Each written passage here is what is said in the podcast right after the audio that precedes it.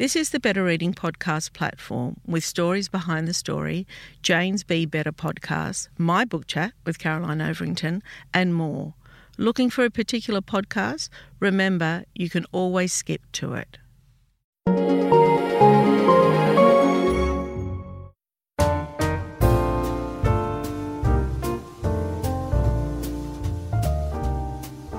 Welcome to the Better Reading Podcast Stories Behind the Story, brought to you by Bolinda Audio.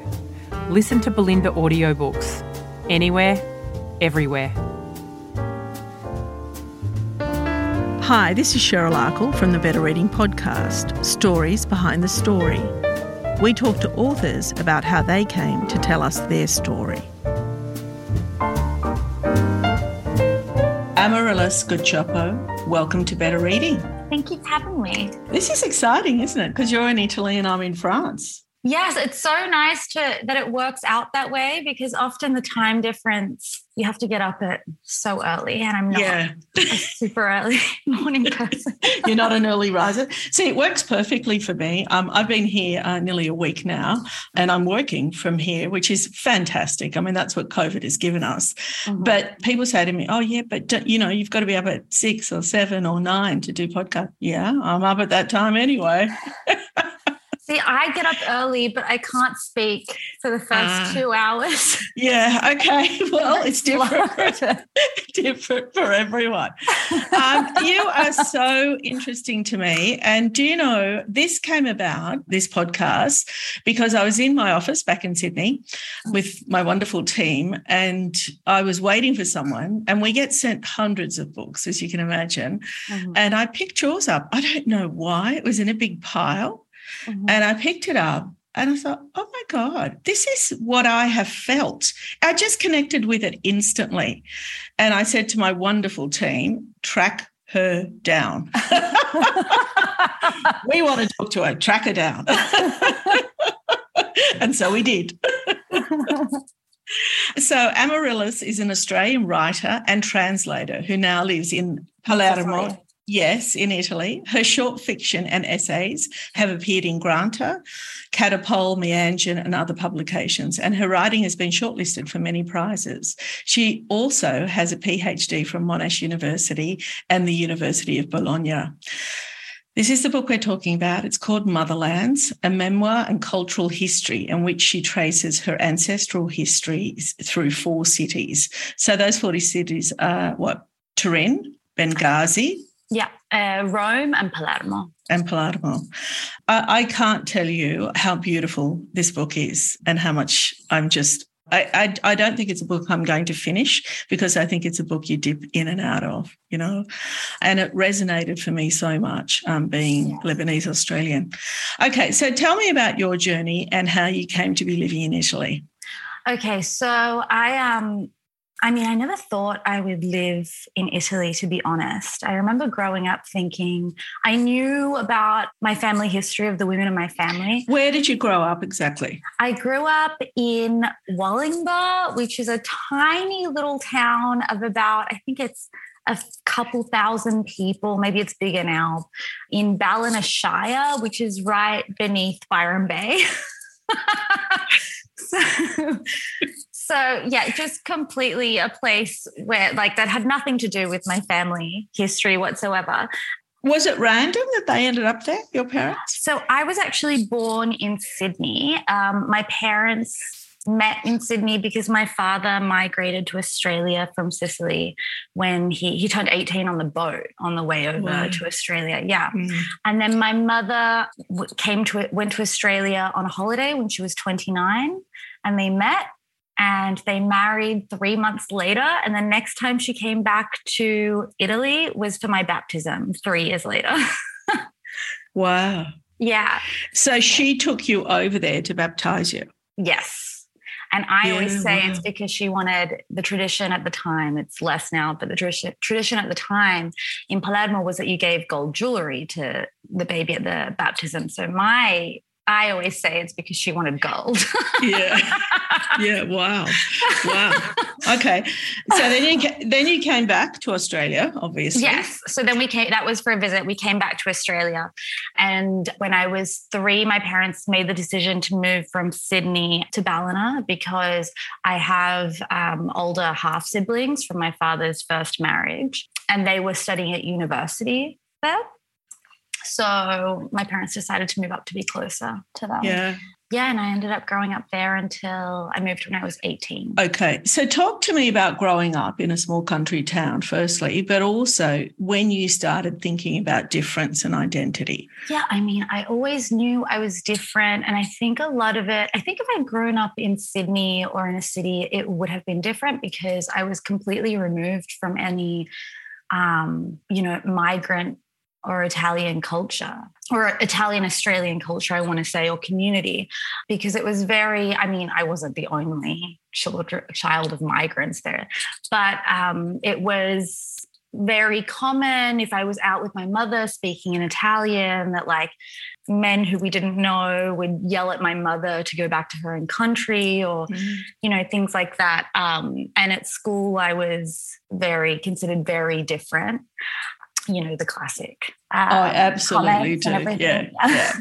I grew um, up with it all my yeah, life. Exactly. Yeah. Yes, exactly. I think it's very migrant kids, mm-hmm. second generation kids know it quite well. Mm-hmm. Um, but yeah, so it was very, there was a very stark separation between my Italian culture, which was all within the home, and the culture outside of the home, which was very kind of, you know, white Anglo Australian. Mm. Um, so I was very aware of this difference. And I think it probably created a separation in me where I had, you know, I was bilingual. So there was like that Italian side um, with my family and um, the public side of English, right? At home, did you speak Italian? And was it largely an Italian, like you were eating Italian food and you were living an Italian lifestyle at home? Is that right? Yes, definitely. Yeah. Yeah, yeah, I think that was the probably, same for me. Yeah. Yeah. Because are you um, like the first generation born in Australia? Yes. Yeah. My parents immigrated in the 50s. Yeah.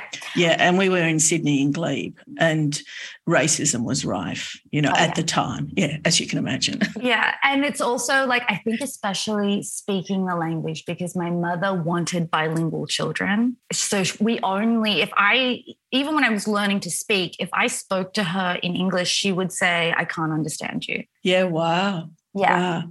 That's happening to me in um, France.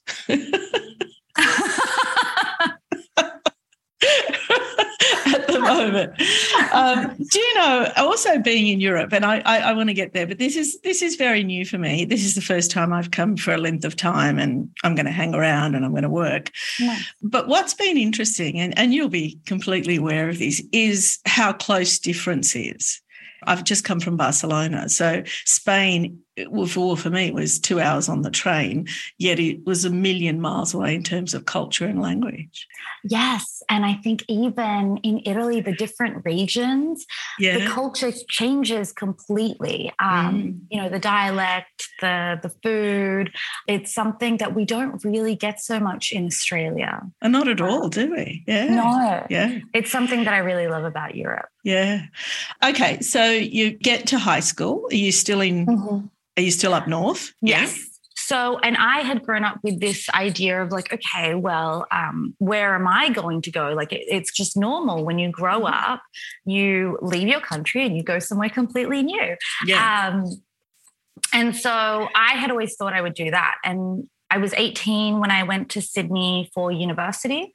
Mm-hmm. Um, and what were you studying? I was studying writing and cultural studies at UTS. So you'd been interested in writing back then? Yeah, from a young age. I mean, I was always writing, and then I was in high school when I thought I want to be a writer. Mm. But I never thought I would write about Italy or to be honest, I never really wanted to write about the migrant experience because I just thought I don't know. I think it's like when when you're younger, at least for me, you kind of want to transcend that. You don't want that to define you. Mm-hmm. And then I was 23 when I came to Italy for the first time as an adult. and I was in Palermo and I didn't expect to feel the emotion that I felt coming here. And I think it was the first time that I think I'd kind of realized the loss that comes with that migration. And you've just given me goosebumps. That's exactly how I felt. It is exactly. Yeah. And do you know, we were probably less Lebanese, I guess, than your you being Italian, um, mum wasn't, she wanted us more to be, to fit in really quickly, to speak English, to go on school excursions, mm-hmm. to get out there. She wanted us to assimilate, you know, she wanted us to have the best experience. So it's slightly different. But I've said this before on this podcast when I, I went back to Lebanon a few years ago now, at least 10 years ago. And here I am, I have an Australian passport. I was born in Sydney and I get to um, Beirut Airport, and the immigration guy stamps my passport and says, "Welcome to your homeland." That that made me tear up. and I felt that's it. I belong here. That's how I felt, and I'd never lived there. Yeah, mm. and it's a different kind of belonging. I think. It's mm. really. And you know why you're talking about it now, and it's not until now that you're talking and writing about it, is because it wasn't a conversation for a very long time. We just didn't talk about it. I mean, I always felt, and probably like you, in Sydney, I wasn't Lebanese, and in mm-hmm. Lebanon, I wasn't Lebanese. Mm-hmm. Yeah, exactly. And it's something that you're never fully, you never fully belong anywhere. You're never fully one thing or the other. Mm. And I think that going back, you know, it sharpens these feelings, but I feel like it's also necessary, or at least for me, it was necessary to explore them. Mm. I think it's a very confronting journey to take initially. I found it very confronting. I really, the sense of belonging, I was doubting myself and, you know, yeah. who am I? I mean, I'm sure you've had all those feelings. And you think about the hundreds, I mean, we, you and I are the lucky ones. We had choices. Yeah. You know, and a lot of people don't have choices about exactly. coming and going. They leave their homeland and they're never allowed back. Imagine how difficult that is. Yeah. Well, yeah. I mean, I have a friend here in Palermo who is from Libya, mm and he came here. I think it was four years ago, but he he was supposed to go back for a visit in June or July, and then uh, you know more political strife broke out, mm and he couldn't go back. And I think for me, because I'm really missing Australia and my parents just came to visit because I hadn't seen them for three years. And it's just just the idea of not being able to go back to your home is just or one of your homes. Mm. Yeah. I mean, these families pack up and they risk their lives and they go yeah. and they don't know what that future is going to be. Anyway, let's go back to, to you. So, at what point did you start writing? Did you start putting pen to paper about the subject of belonging? Right. So, I started right after um, that trip. Yeah. I started kind of writing about it. Um, I wrote an essay about it. And then I started uh, my PhD the next year. Mm-hmm. Um, and so my PhD thesis. What in Sydney? At Monash in Melbourne. At, it was a joint Melbourne. PhD because okay. at that point I knew that I wanted to live in Italy. Right. And so I saw that Monash had this program. Talk to me about that. Why did you decide this is it? I want to live in Italy? It was just an instinct, or, you know, I just knew that I had to spend more time here. Yeah. And I knew that, I don't know, realizing what I had lost, even though I knew or maybe I didn't know at the time that it would be impossible, but I was like, I need to realize this part of myself. And so, yeah, there was just something that I needed to uncover. I really like that, realize that part of myself. It's beautiful. Yeah. I think I'm doing it um, more and more as I continue living here. I think uh, language helps us to not just express ourselves, but to articulate different parts of ourselves. But yeah, so I just knew that I had more to uncover here and I needed I needed to live here. It just became this need. And so I did the joint PhD in creative writing and literature with Monash and the University of Bologna. And my thesis was basically like an early version of the book, even though I ended up completely rewriting it, but it kind of touched on the same themes. And then I finished my PhD. And soon after, I was kind of thinking, hey, what am I going to do now? I was back in Australia. And I have to say, because I lived in Bologna for about a year and a half. And when I came back to Australia, I just wasn't ready to come back. And I cried the whole 25 hour trip back to Melbourne. Mm-hmm. Mm-hmm. Why did you come back? Monash said I had to. Oh, right. Okay. it was just part of the PhD. So I thought, okay, I'm going to go back.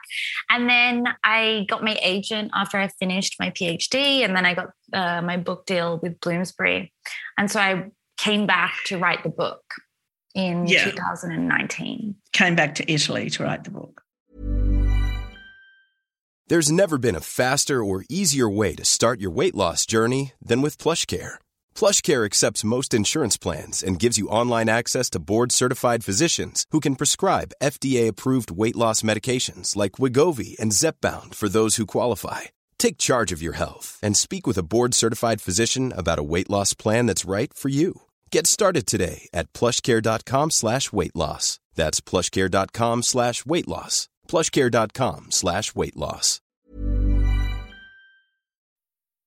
No, the first time you came back before your PhD, mm-hmm. tell me how, because that would have been challenging as well. I mean, there are definitely challenges. So, firstly, talk to me about like, you know, did you wake up in the middle of the night and think, because I do this, what the hell am I doing here? Who am I? Where am I going? I mean, tell me about those challenges. And were you perceived as an Australian or an Italian in Italy? So, yeah, before I started the PhD, I'd just come back for like a month when I was 23. So it wasn't, when I visited, it wasn't really, it wasn't like that as much, I think, because I guess I'd come back as a kid and it was just, I was traveling more and I was seeing family. So I moved to Bologna and I was jet lagged. So I would get out of the house after lunch and it was February. And I remember the streets would be empty. Mm. And I think, where are the people? Mm. And so I'd call my mother and I'd say, Mom, no one's out, no one's around. And she'd say, No, because it's um, people are after lunch, people go home, all the shops close and they reopen again at four. Mm. So she was like, you have to go out in the morning or after. And I go, said, okay. And then there were other things like um, my, I made friends with my neighbor and she said, come over for dinner whenever you want. So I'd call my mother and say, can I, can I go for dinner whenever I want? And my mom said, yes, it's fine. You can do that. So there were all these phone calls to my mother. Like I made a group of friends who they would call me to go out for the night at 9 30 or 10 and I would say, I'm in my pajamas. you have to tell me before. But um, so I, I actually had to, I had to assimilate a little bit, like, you know, get used to the new times. I would make notes in my journal as well, because I also had this thing when I first started living in Italy that I wanted to be Italian. And I remember for the first two months, even though I'm bilingual, I would go out with my friends and I would think, why do they invite me out? Because I don't say anything, because I would understand everything they were saying, but I was so used to only speaking in Italian in a family situation.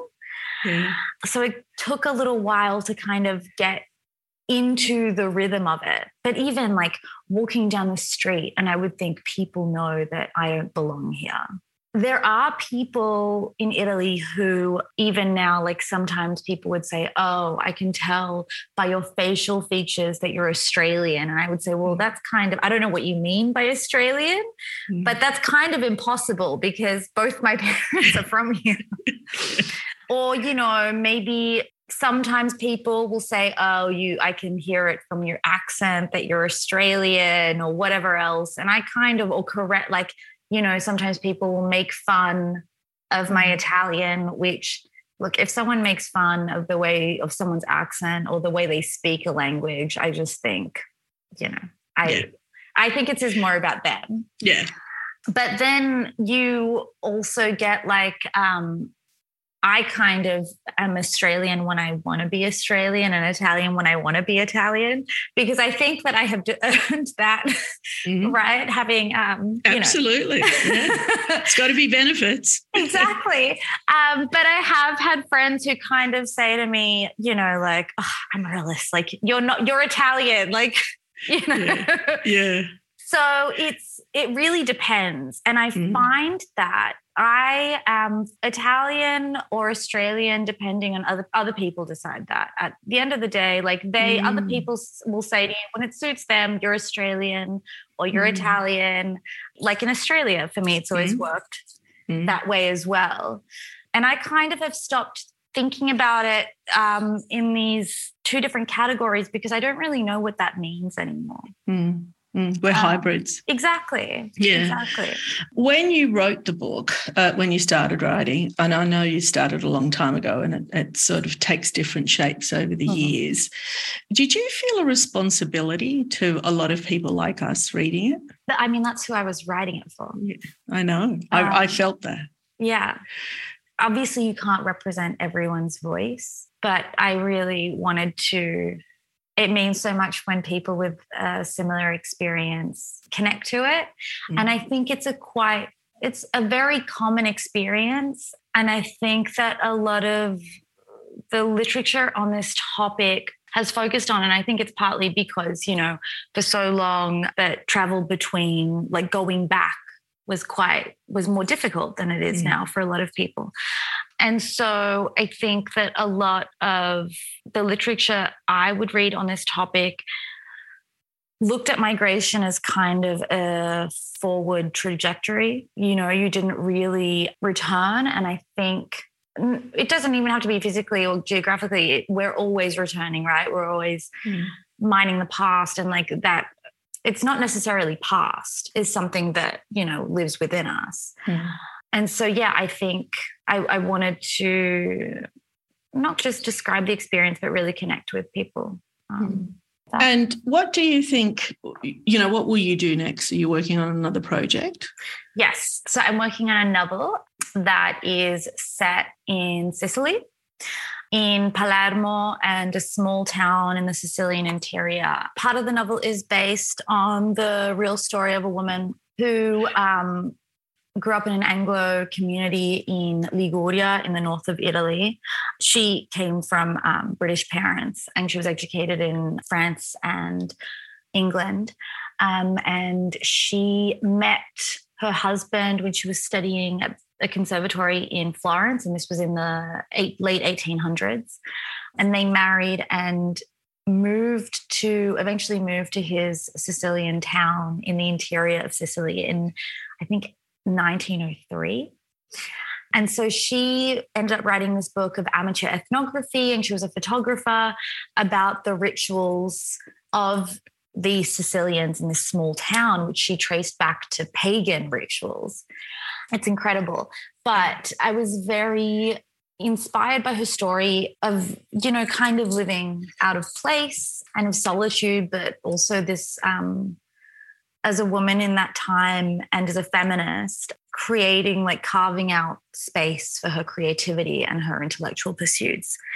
And so part of it is based on that, and part of it is another storyline that takes place here in Palermo. But yeah, so I I grew up thinking I would never come back to my mother's city, let alone, yeah, like my mother's city, let alone continuously writing about it. But here I am. but did you ever think um, that you would be published? And I mean, you know, writing um, a collection of stories that I think are so defining and you know you're still young i mean there are so many stories and so many experiences that'll come after that you think do you think you'll go back to writing nonfiction as well Yes. yeah So, um, alongside the novel, I'm writing essays. Um, yeah There will hopefully be a collection of essays after the novel. yeah good good. I, I I'm, I'm pleased to hear that.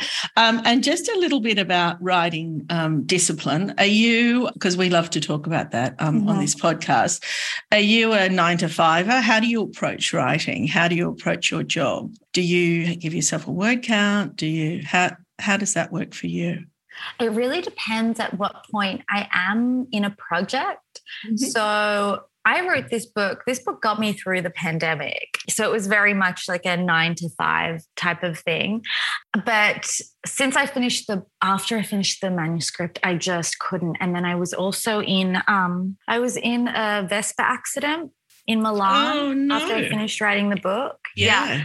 Um, and I ended up spending a few months there recuperating because I broke my collarbone snapped in half. Oh my goodness. I didn't know that. Yeah. Are you okay? Yeah, this happened last this happened about um 10 months ago now. But it took a long time. I had to do physiotherapy and because Oh, I had yeah. spinal trauma as well. And so that kind of I didn't work for months um, Yeah. after this. And Was then, that because you're in pain? Yeah, and I had this kind of brace to make sure that my collarbone would heal properly, which it, it did Whoa. not. But like, I can use it. I had this brace that was like a medieval torture device, and I basically couldn't move my arms without. It was uncomfortable the entire time. But Mm.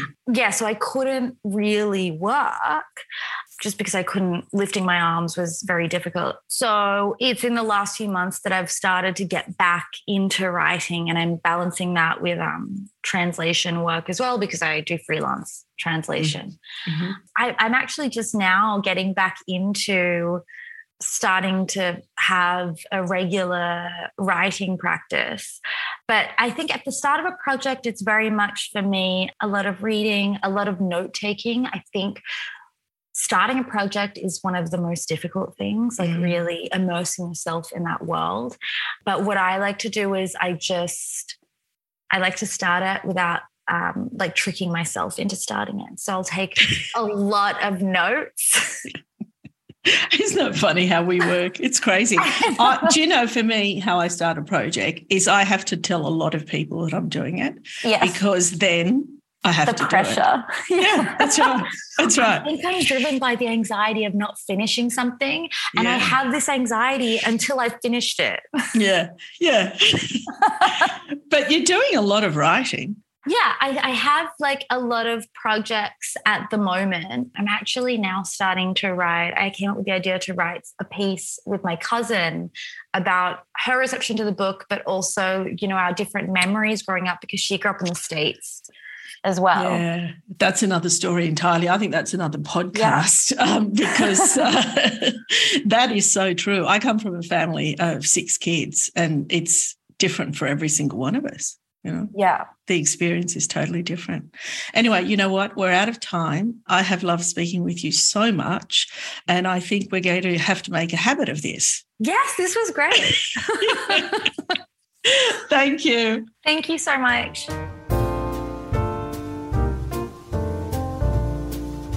If you'd like more information about Better Reading, follow us on Facebook or visit betterreading.com.au. This podcast is proudly sponsored by Bolinda Audio. Bolinda audiobooks are available on CD and MP3 from online booksellers and bookshops everywhere, or you can download from Audible, Google Play, or the iBook Store. We've also created our own app called BorrowBox that's available from both the App Store and Google Play. All you need to do to get it working is to download the app, join your local public library, and you'll gain access to the world's best collection of ebooks and e audiobooks available for you to loan on your phone or your personal device.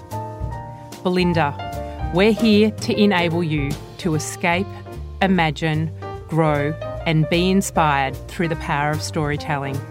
Bolinda Audiobooks. Anywhere, everywhere.